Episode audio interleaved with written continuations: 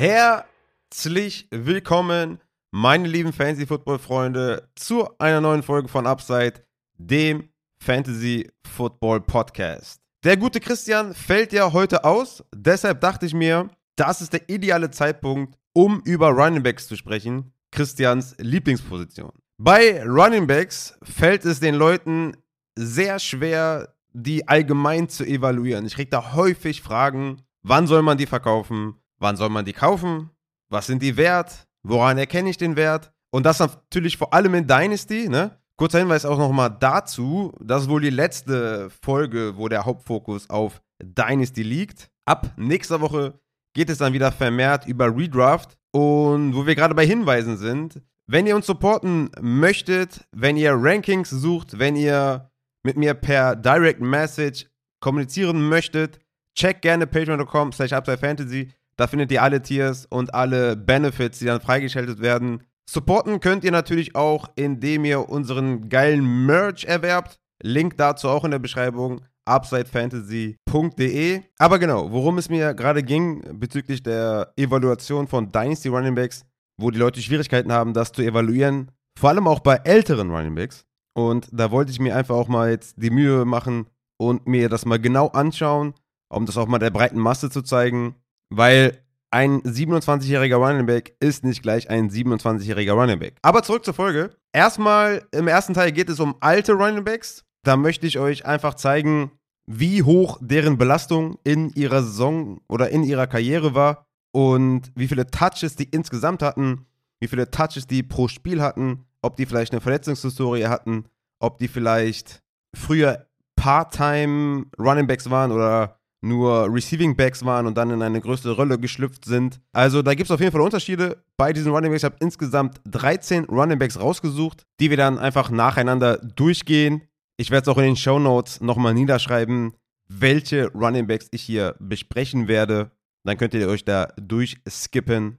Das ist dann der erste Teil. Und im zweiten Teil geht es dann um junge Running Backs, hauptsächlich um die undrafted Free Agent, die gesigned haben. Und bei denen schauen wir uns dann einfach nur an, ganz plump gesagt, wie viel Geld die bekommen, wie viel garantiertes Geld die bekommen.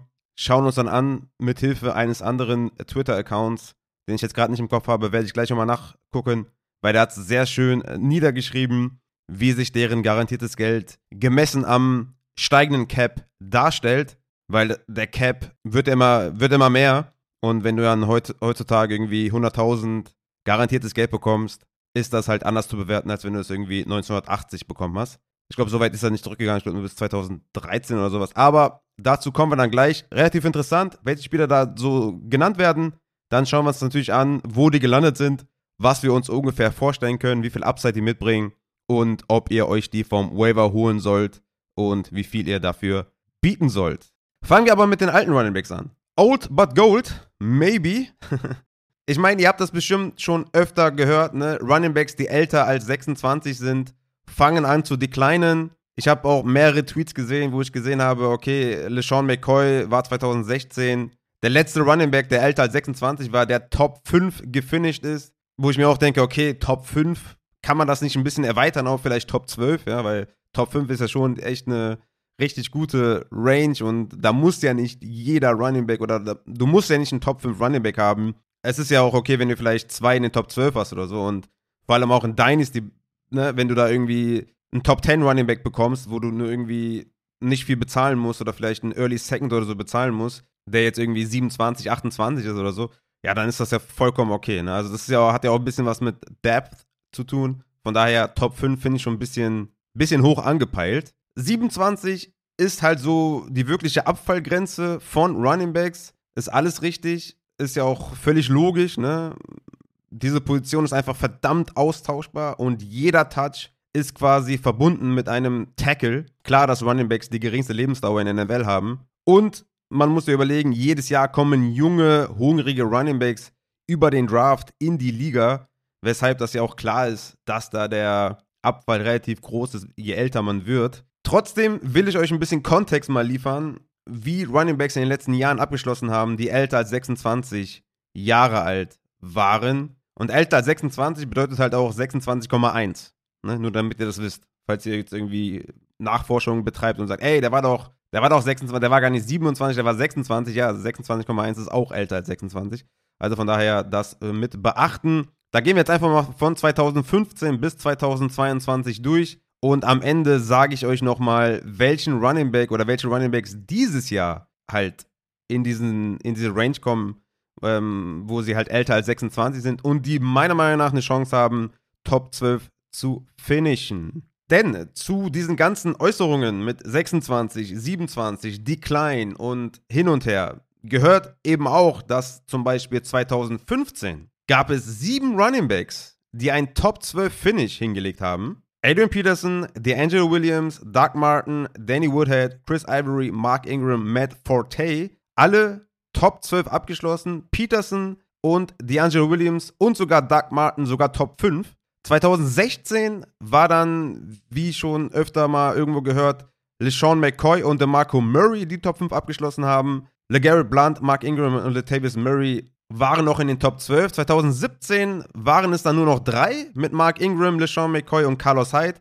2018 hatten wir dann nur noch zwei mit James White und David Johnson.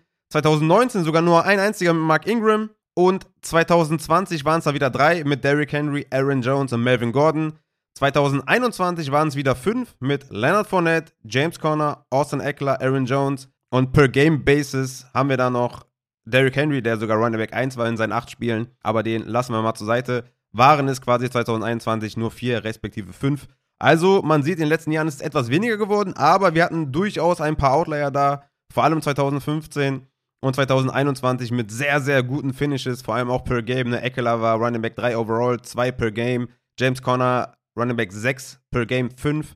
Fournette Running Back 7 per Game, auch 7. Und wie gesagt, Derrick Henry war Running Back 1 per Game. So, das mal overall betrachtet. Zu alten Running Backs gehen wir mal in die Gegenwart, weil ich meine, ist ja schön und gut, was in der Vergangenheit passiert ist. Konzentrieren wir uns auf die Gegenwart, konzentrieren wir uns auf Running Backs, die 2022, also entweder sind sie schon 26 oder sie werden zu Beginn der Saison 26 oder in der Saison 26. Und da haben wir echt einige Spieler dabei, die legit eine Chance haben, erstens mal Running Back 1 overall zu werden und auch einige dabei, wo ich sage, die können locker Top 5 werden, Top 10 oder sogar dann at low Top 12. Und ich habe mir hier 13 Spieler rausgesucht. Zum einen Christian McCaffrey, Joe Mixon, die beide 26 sind oder werden. Dann haben wir Ezekiel Elliott, Delvin Cook, Leonard Fournette, Alvin Kamara, Nick Chubb, Kareem Hunt, James Conner, Austin Eckler, die 27 sind oder werden. Dann haben wir noch Derrick Henry und Aaron Jones, die 28 sind oder werden. Dann haben wir noch Melvin Gordon zuletzt, der 29 ist oder wird. Und jetzt kommen wir zum Wichtigen. Ich habe mir für diese Running Backs mal die Touches angeschaut und dann natürlich auch die Touches per Game mir angeschaut, denn ein 27-jähriger Running Back mit 500 Touches in seiner Karriere ist natürlich etwas völlig anderes als jemand mit 1000 Touches in seiner Karriere. Zumal man dann auch noch die Rolle mit einbeziehen muss, in der er vielleicht in, in, die, in seine Karriere gestartet ist und in der Rolle, in der er jetzt gerade ist. Ne? Zum Beispiel ein James Conner oder ein Austin Eckler oder ne, auch, ein, auch ein Derrick Henry war nicht immer der Derrick Henry, der er jetzt ist. Aber dazu kommen wir gleich. Es sind auf jeden Fall ein paar interessante Sachen bei rausgekommen und ich werde zu jedem Spieler dann noch so ein bisschen sagen, ob man den vielleicht hoch verkaufen sollte, billig einkaufen sollte, wo ich die Range sehe damit ihr da auf jeden Fall auch einen guten Überblick bekommt. Starten wir mit Ezekiel Elliott, der von diesen genannten, die ich hier eben aufgelistet habe, die meisten Touches hat und auch die meisten Touches per Game mit 22 und insgesamt 1938 Touches. Also Sieg ist oder wird 27 und der ist auf jeden Fall jemand, der halt 2016 in die Saison gekommen ist und direkt mit 354 Touches gestartet ist. Ne? Dann hatte er 2017 268, dann 2018 381, 2019 355, 2020 dann 296 und 2021 284. Also der wurde echt, der kam rein und wurde direkt gepoundet. Direkt rein da, direkt die, die Carries bekommen, direkt die Receptions bekommen. Und da muss man sagen, das ist, das ist wirklich extrem viel. 22 Touches per Game in seiner Karriere. Das schreit ganz, ganz extrem nach Sell High, nach wirklich weg damit. Also, ich würde bei Elliott wirklich in Dynasty sagen, sollten auch noch auf mich zukommen und sagen, hier, ich gebe dir einen First für Elliott und ich kann ungefähr abschätzen, dass das vielleicht mid to late wird, also vielleicht sowas wie Position 8, 9, ne? Das wäre so die Grenze, wo ich sagen würde, ey, das ist, das wäre echt in Ordnung. Am besten wäre natürlich irgendwie, wenn man so, weit, so etwas wie, wie ein Chase Claypool oder so bekommen würde, plus dann noch ein Late First, ne? Das wäre das, wär das Maximum, glaube ich, momentan für Ezekiel Elliott. Also ich glaube, der hat maximal noch eine Saison. Also eine einzige, ne? Und danach kann er auch günstig gecuttet werden von den Cowboys übrigens. Also, wenn man sich mal überlegt, ja, dass Ezekiel Elliott zusammen mit Derrick Henry in die NFL gekommen ist und fast 500 Touches mehr hat als Derrick Henry, dann ist das, dann ist das krass. Deswegen Sieg Elliott, so gerne ich den mag, für Redraft finde ich den auch wirklich momentan zu einem günstigen Preis.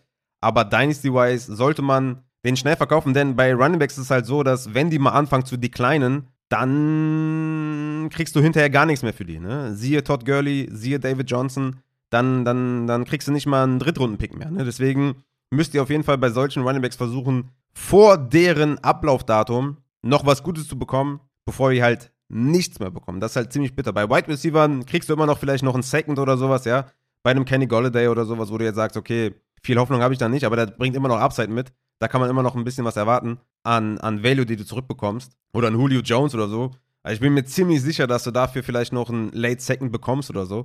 Einfach die Hoffnung, dass er noch ein Team findet dieses Jahr und nochmal was produ produziert. Kommen wir zum zweiten Spieler, der die zweitmeisten Touches hat. Nee, sorry, der die zweitmeisten Touches per Game hat in seiner Karriere und das ist Delvin Cook. Auch hier eine Riesendiskrepanz zu Sieg. Kam auch ein Jahr später erst in die Liga, aber hat 738 Touches weniger als Ezekiel Elliott. Kam 2017 in die Liga, hat dann nur vier Spiele gemacht, nur 85 Touches, hat sich ja verletzt und ist ein Running Back, der sich eh gerne mal verletzt. Ne? Hatte 2018 11 Spiele, 2019 14, 2020 14 und 2021 13, hat aber schon zweimal über 300 Touches gehabt und hätte auch die 300 Touches geknackt. Letztes Jahr hätte er nicht nur 13 Spiele gemacht. Also bei Delvin Cook wird es meiner Meinung nach auch früher als später zum Decline kommen. Der wird 27, wenn die Saison startet und da sollte man jetzt auf jeden Fall auch schon mal gucken, dass man da einen guten jungen Wide Receiver bekommt. Vielleicht sowas wie einen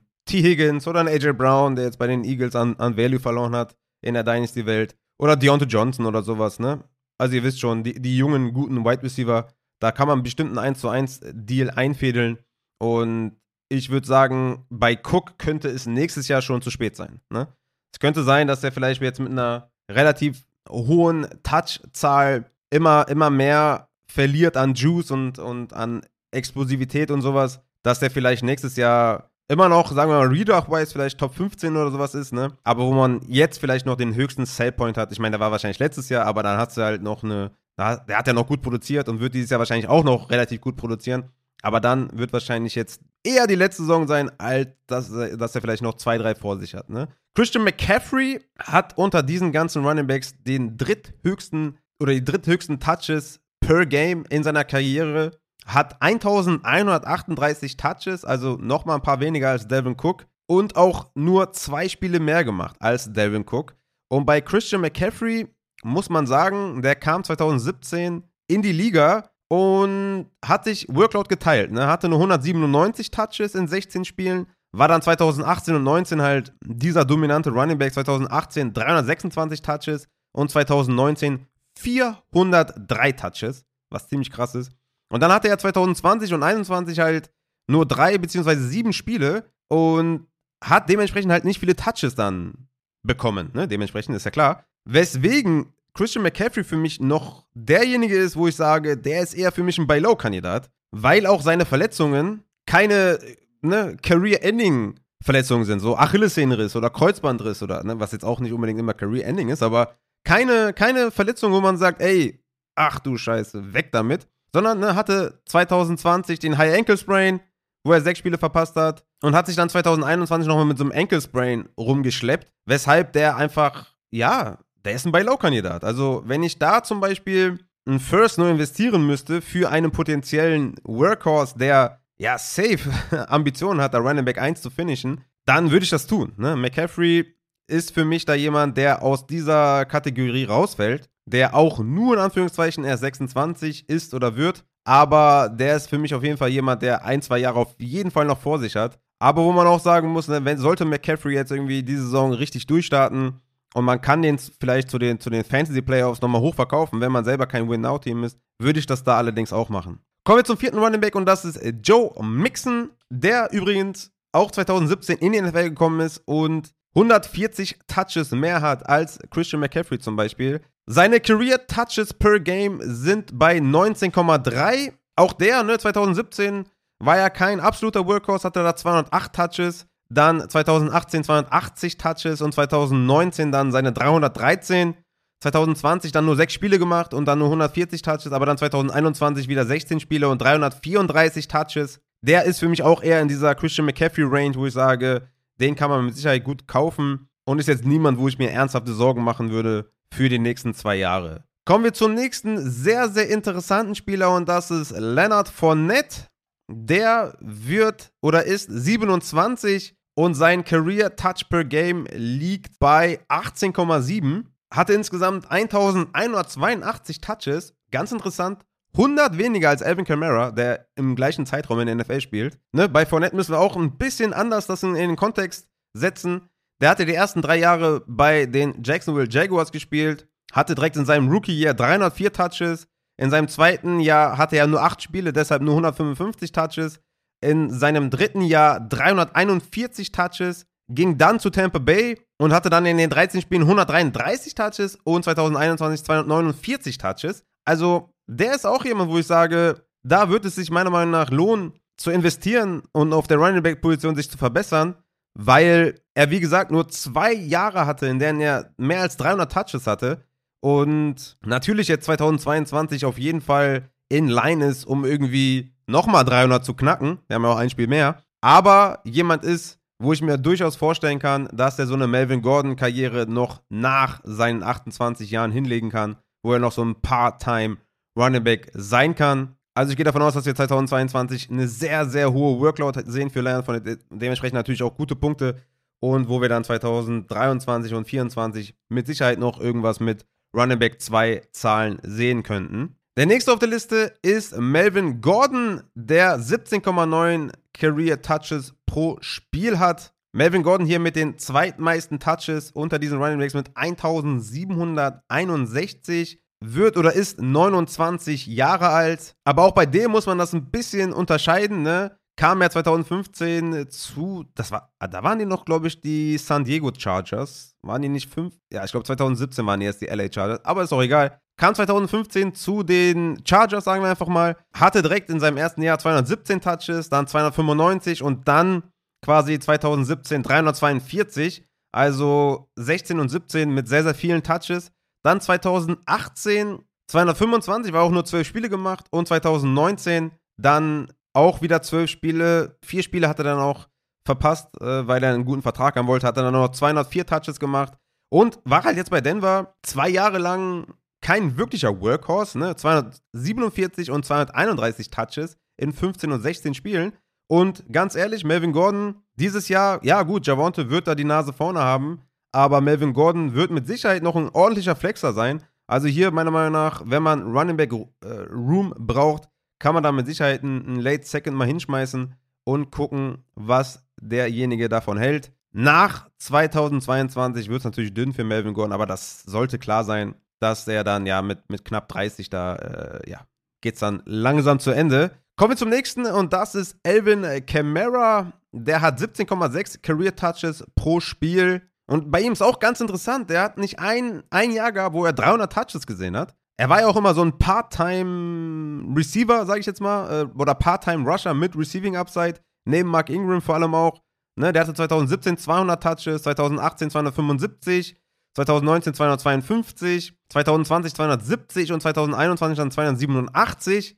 Da war ja quasi das erste Mal so richtig Workhorse, gut 2020 eigentlich auch. Aber ne, die ersten drei Jahre war er, ja, nicht der klassische Workhorse, sagen wir mal. Hatte dann leider 2021 auch die meisten Rushing Carries. Hätte der die vielleicht noch ein bisschen weniger gehabt, hätte er wahrscheinlich noch ein, zwei Jahre mehr im Tank. So würde ich sagen, Alvin Kamara ist oder wird 27, hat bestimmt noch zwei Jahre mindestens auf gutem Niveau, weil der auch quasi immer noch ein guter Receiving Back sein kann. Sollte es mal mit ihm ein bisschen declinen in seiner Produktivität oder in seinem Talent-Skill-Level, kann er immer noch ein guter Third Down oder ein guter Receiving Back sein.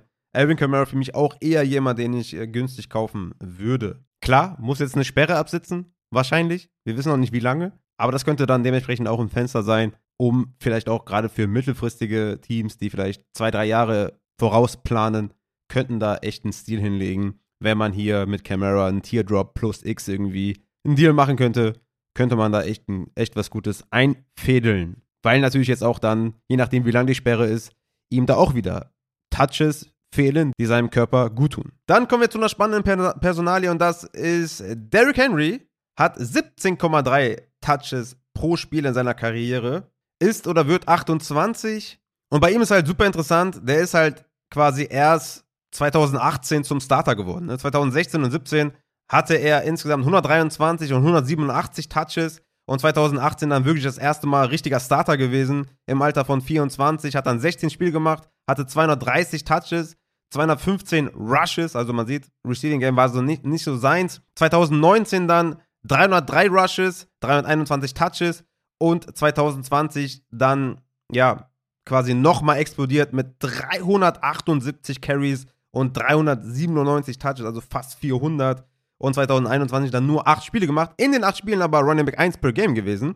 Jetzt sagen wir mal so, hätte der jetzt nicht diesen Fußbruch gehabt, der natürlich hart ist, ne? wo man jetzt nicht weiß, wie kommt er davon zurück, wäre der ein supergeiler Buy-Low-Spieler gewesen. Ne? Also das Einzige, was mir Sorgen macht, ist der Fußbruch, weil an sich hatte er nur zwei Jahre, wo er richtig, ich meine, da wurde er auch richtig hart gepoundet, ne? Aber eigentlich hat er nur zwei Jahre gehabt, wo er ein richtiger krasser Leadback war, ein richtig krasser Workhorse. Deswegen, das Alter von Derrick Henry mit seinen 28, wenn die Saison startet, ja, ist zwar 28 dann, aber hatte eigentlich in seiner ganzen Karriere nie den Workload, den er halt jetzt die letzten zwei beziehungsweise drei Jahre gesehen hat, weil letztes Jahr, wie gesagt, nur acht Spiele. Also da muss man auf jeden Fall mal gucken, wie er von der Verletzung zurückkommt. Ansonsten kann ich mir vorstellen, dass er mindestens noch zwei Jahre im Tank hat.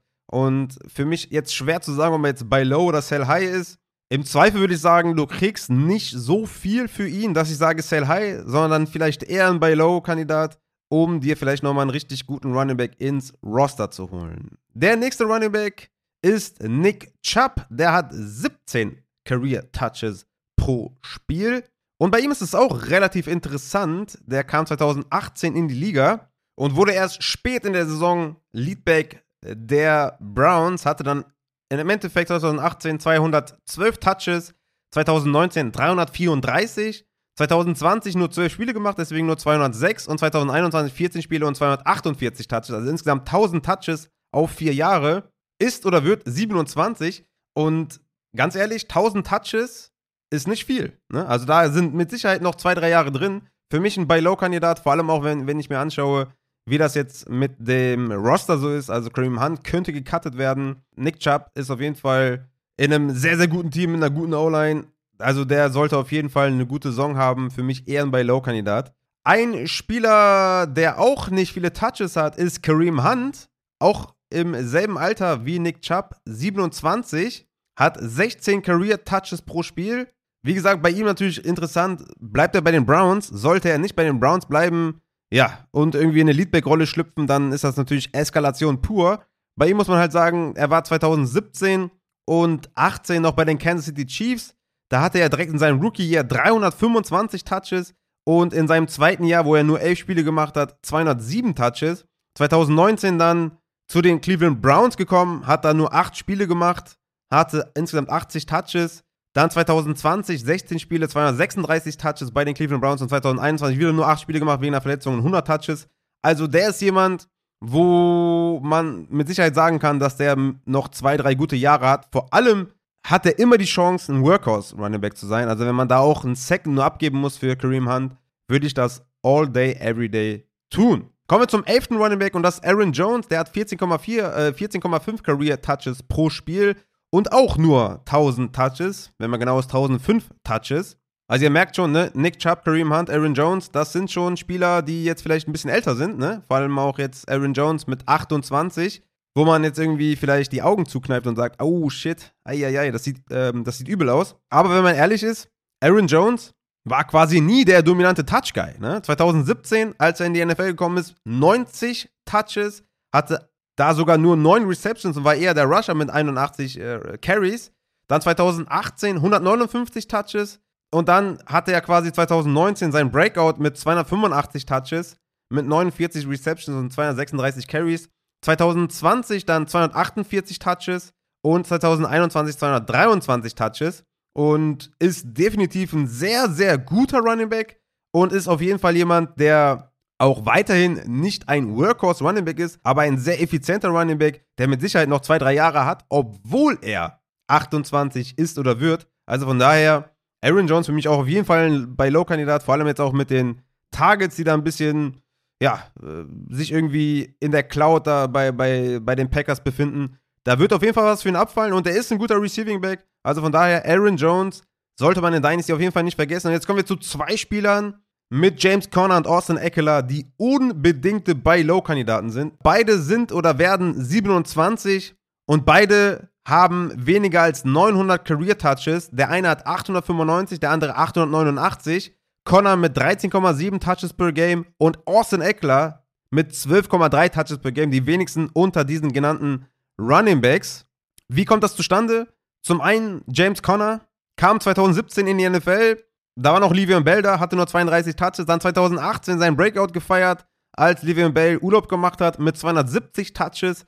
2019 dann nur 10 Spiele gemacht, 150 Touches. Und 2020 in 13 Spielen 204 Touches. Kam dann zu Arizona und hatte 239 Touches. Hat ja auch seinen Vertrag verlängert. Ist jetzt 2022 Workhorse Running Back. Ist 2023 noch unter Vertrag. Da könnten sie ihn allerdings für eine Millionen oder für, äh, cutten und eine Million sparen. Also Potential Out ist 2024, da würden sie dann tatsächlich auch 5 Millionen sparen. Also zwei Jahre bei den Cardinals hat der noch, wahrscheinlich.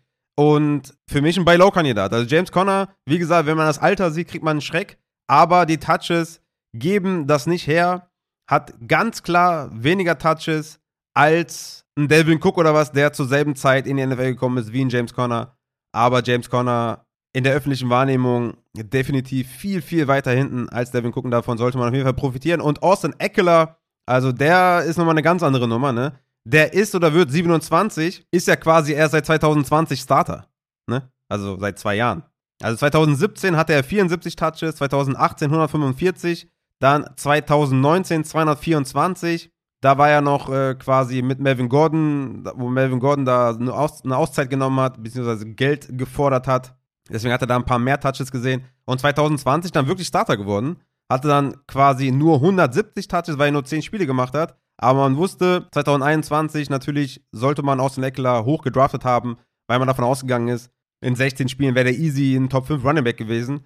Und hat dann in, in 2021 in 16 Spielen 276 Touches bekommen und natürlich viel damit angefangen. Also Austin Eckler seit zwei Jahren Starter, 2019 Part-Time Starter bei Lau Austin Eckler, auch wenn der 27 ist oder wird, der hat easy noch drei Jahre vor sich und der ist auch jemand, ne? Sollte der vielleicht nur noch dieses Jahr und vielleicht noch nächstes Jahr Starter sein, ist der immer jemand, der ein Receiving Back ist. Immer. So. Deswegen, das ist eine völlig andere Nummer. Austin Eckler, James Conner, Aaron Jones, Kareem Hunt, Nick Chubb, Henry vielleicht auch noch, je nachdem, wie der Fußbruch so, so verläuft, sind 27 oder 28, aber sind mit Sicherheit nicht Running Backs, die in diese Decline-Kurve fallen. Hier hätten wir wahrscheinlich dieses Jahr so eine Outlier-Gruppe, wo wir vielleicht wie 2015 da mehrere Running Backs haben, die 26, 27, 28, 29 sind. Also da auf jeden Fall nicht den Fehler machen und nur das Alter bewerten, sondern auch den Kontext, die Rolle sehen und dann könnt ihr davon auf jeden Fall profitieren. Bei Ezekiel Elliott, Devin Cook sieht es ein bisschen anders aus. Das sind auf jeden Fall Running Backs, die ich verkaufen würde weil die, vor allem Elliott natürlich eine enorme Touchzahl hat. Und ja, ich denke, dazu ist dann alles gesagt. Vielleicht werde ich die Tabelle auch nochmal posten irgendwo, vielleicht auf Patreon oder so. Dann könnt ihr euch das nochmal gerne selber anschauen. Das sind auf jeden Fall meiner Meinung nach die 13 Running Backs, die halt an dieser Klippe gerade sind, 26, 27, 28, die man differenziert betrachten muss und wo man die besten Schlüsse rausziehen muss und dann dementsprechend auch jetzt in Dynasty bezahlen muss oder halt abgeben muss und wo man gute Deals landen kann. Wenn ihr euch jetzt denkt, old but trash, ich habe nichts anderes gehört, hast du noch was auf Lager? Dann kann ich sagen, kommen wir doch direkt mal zu den Running Backs zu den jungen Running Backs, zu den undrafted Free Agent Running Backs und vor allem dann zu den UDFAs, die garantiertes Geld bekommen haben von den Teams, wo sie gesigned haben. Zum einen haben wir da Ronnie Rivers bei den Arizona Cardinals, der 9000 garantiertes Geld bekommt.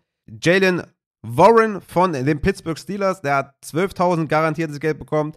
Raheem Blackshear von den Buffalo Bills 15.000. CJ Verdell 25.000 und Tyreek McAllister bei Denver 35.000. Devonta Price von Indianapolis Colts 100.000, Greg Bell von Detroit 100.000, Jay Sean Corbin von den Giants 115.000, Abram Smith von New Orleans 222.000 und Kenny Brooks von Philadelphia 240.000. Und der gute Ed Noah More Parties hat dieses garantierte Geld in den Kontext mit dem steigenden Cap berechnet. Und dabei sind inter interessante Zahlen bei rausgekommen.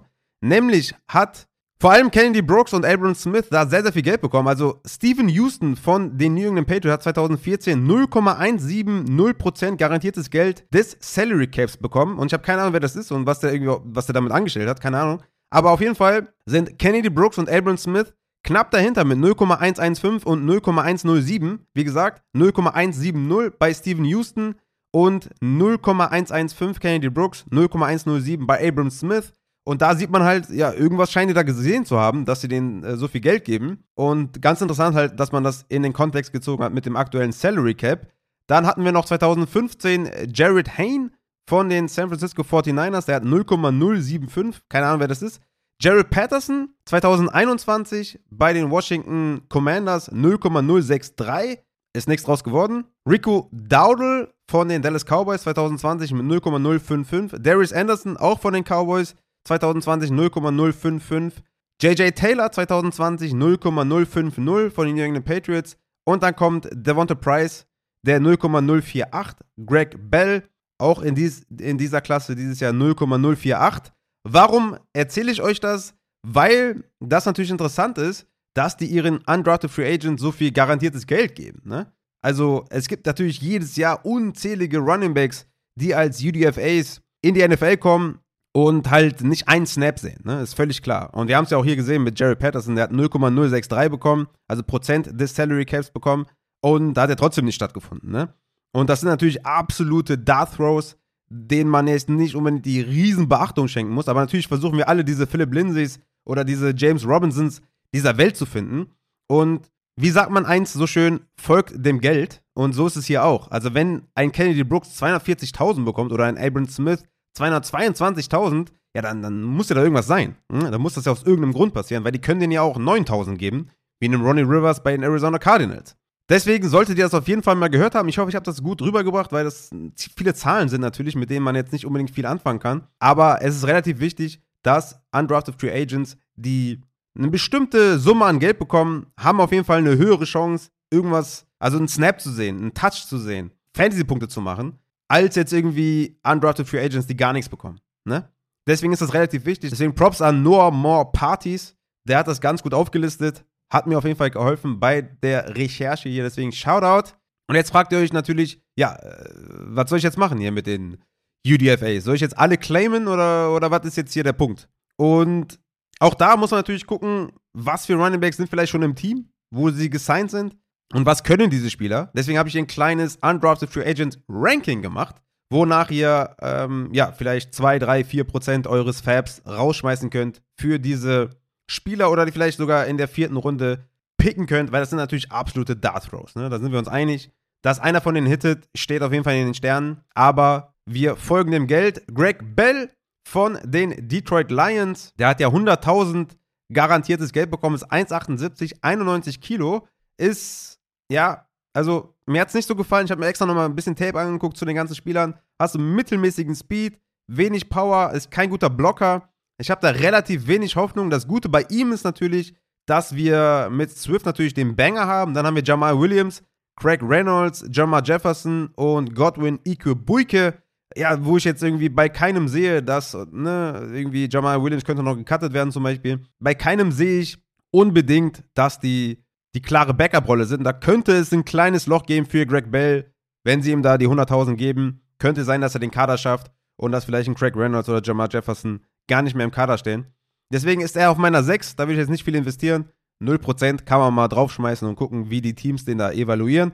Jalen Warren von den Pittsburgh Steelers bekommt 12.000, auch nicht so viel, aber hat auf jeden Fall ein Skillset, was andere Running Backs in diesem Kader nicht haben. Der ist 1,73 und 95 Kilo schwer. Najee Harris natürlich da der Workhorse, aber was ist nach Najee Harris? Da haben wir Benny Snell, Anthony McFarland, McFarland Trey Edmonds und Matteo Durant.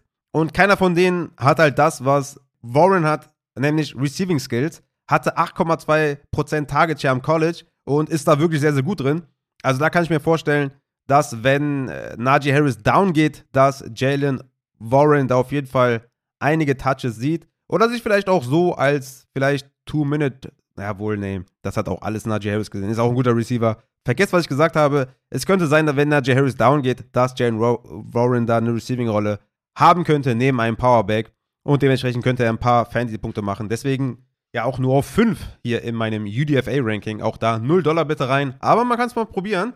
Dann auf Nummer 4 habe ich äh, Jay Sean Corbin. Der bekommt 115.000 von den New York Giants. Ist 1,80 und wiegt 91 Kilo.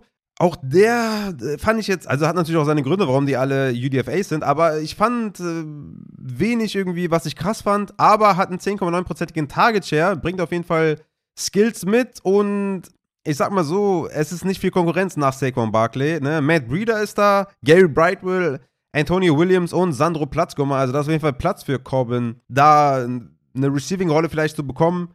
Oder wenn Barclay down geht, eine Receiving-Rolle zu bekommen. Also den sollte man auch auf dem Zettel haben. 115.000 ist schon mal ganz okayes, garantiertes Geld, was er da bekommt. Auch natürlich 0 Dollar bitte bieten. Dann kommen wir zu den Top 3 wo man schon auch ja, also 2, 3, 4, vielleicht 5% Fab rausknallen kann, die man zumindest auch auf jeden Fall draften kann. Zum einen ist das Devonte Price von den Indianapolis Colts, 1,85, 95 Kilo, hat einen geilen Speed, 4,38 vor die Yard Dash, gute Vision, wie ich fand, Power auch in Ordnung, ist auch kein schlechter Receiver, wie ich fand. Also der könnte echt Arbeit sehen, wenn äh, Jonathan Taylor sich verletzt, ne? Man muss dazu sagen, dass die Colts auch Philip Lindsay dazugeholt haben. Haben wir noch Naim Heinz. Also die Konkurrenz ist nicht gering, aber er hat auf jeden Fall eine Chance, den Kader zu schaffen und auf jeden Fall die Chance, meiner Meinung nach, wenn Jonathan Taylor down geht, da eine Rolle zu haben. Deswegen Devonta Price, wer weiß, ob er sich da durchsetzen kann gegen Lindsay und gegen Heinz, ist so ein Allround-Spieler, der mit Sicherheit äh, Workhorse, Upside mitbringt. Ähm, ob es dann so passiert, wie gesagt, ne, ey, nagelt mich nicht fest und äh, steinigt mich nicht, wenn es nicht passiert. Das sind absolute in die Sterne gesprochene Gedanken und ich orientiere mich hier nur an dem Geld. der zweite ist Kennedy Brooks von den Philadelphia Eagles. Der bekommt ja 240.000, damit das meiste von diesen ganzen undrafted Free Agents. Also 1,80 groß und wiegt 97 Kilo. Mag den als Runner, ehrlich gesagt. Also hat eine gute Vision, der Burst ist gut. Er ist halt kein Receiver, ne? Und da ist jetzt halt die Frage, ist das schlimm? Da muss man ehrlich sagen, nicht so ganz. Wenn man sich die Running Backs bei den Eagles anschaut, da ist Miles Sanders, der ja so ein, ja, eigentlich Three-Down-Paket mitbringt, aber eher so der Runner ist, weniger Receiver. Kenneth Gainwell, Receiver. Boston Scott, Receiver. Und Kennedy Brooks könnte wirklich halt da irgendwie so ein, so ein Goal-Line-Back vielleicht sein. Vielleicht auch jemand, der Miles Sanders Work bekommt, also Rushing Work bekommt, wenn Miles Sanders down geht, dass man da sagt, ey, Scott und Gainwell haben es nicht gut gemacht, wobei Gainwell es gut gemacht hat, aber hat kein Standing dass man sagt, ey, Kennedy Brooks, mach du mal. Also von daher, Kennedy Brooks, jemand, wo ich sagen würde, ey, 2, 3, 4 Prozent kann man auf jeden Fall ausgeben, weil die, die Running Back-Situation bei den Eagles ist nicht ganz klar und Kennedy Brooks hat auf jeden Fall etwas, was die anderen nicht haben. Auf der 1 ist dann bei mir Abram Smith von New Orleans. Der bekommt 222.000, ist 1,83, 96 Kilo. Per PFF 90,2 Grade in der, in der Pack 12 bekommen und damit den drittbesten Grade. Also, ähm, das ist schon mal auf jeden Fall gut. Auf Tape hat er mir jetzt nicht ganz so gefallen, muss ich ehrlich sagen. Aber auch hier wichtig, einfach auch einzuordnen, wie da die Running Back-Gruppe aussieht. Ne? Evan Kamara könnte eine Sperre bekommen. Mark Ingram ist wirklich alt und nicht mehr gut. Tony Jones hat es eigentlich okay gemacht, aber weiß nicht, wie das Standing ist. Dwayne Washington und Devin Osigbo spielen wahrscheinlich keine Rolle. Also sollte Kamara, weiß ich nicht, vier Spiele verpassen, fünf Spiele verpassen, könnte es wirklich sein, dass wir Mark Ingram und Abram Smith oder Abram Smith und Tony Jones oder vielleicht nur Abram Smith sehen, hat auf jeden Fall Workhorse Upside und könnte vielleicht Day One Starter von New Orleans Saints sein. Und deswegen habe ich ihn auch über einem Kennedy Brooks, weil Kennedy Brooks, glaube ich, keine Chance hat, Day One Starter zu sein. Oder Devonta Price hat auch keine Chance. Deswegen für mich Abram Smith mit einer realistischen Chance, vielleicht Day One Starter zu sein, wenn Alvin Kamara seine Sperre absitzen muss. Und ich glaube, er hat genug Talent, um sich gegen Mark Ingram und Tony Jones durchzusetzen. So, damit haben wir jetzt auch über alte und junge Running Backs gesprochen. Ich hoffe, ich konnte euch damit helfen. Wie gesagt, ich werde mal gucken, dass ich dieses, oder dass ich die Tabelle im Discord poste oder auf Patreon poste oder sowas. Dann könnt ihr euch das gerne nochmal selber anschauen. Wie gesagt, Kontext matters auf jeden Fall. Situationen matters. Seid aktiv, bleibt aktiv. Fantasy Football ist live. Vielen Dank fürs Zuhören. Ich hoffe, es hat euch Spaß gemacht. Nächste Woche wieder mit dem Christian am Start. Und ich würde sagen, ich will das hier nicht künstlich in die Länge ziehen. Deswegen macht euch noch einen schönen Abend. Ich bin raus. Haut rein.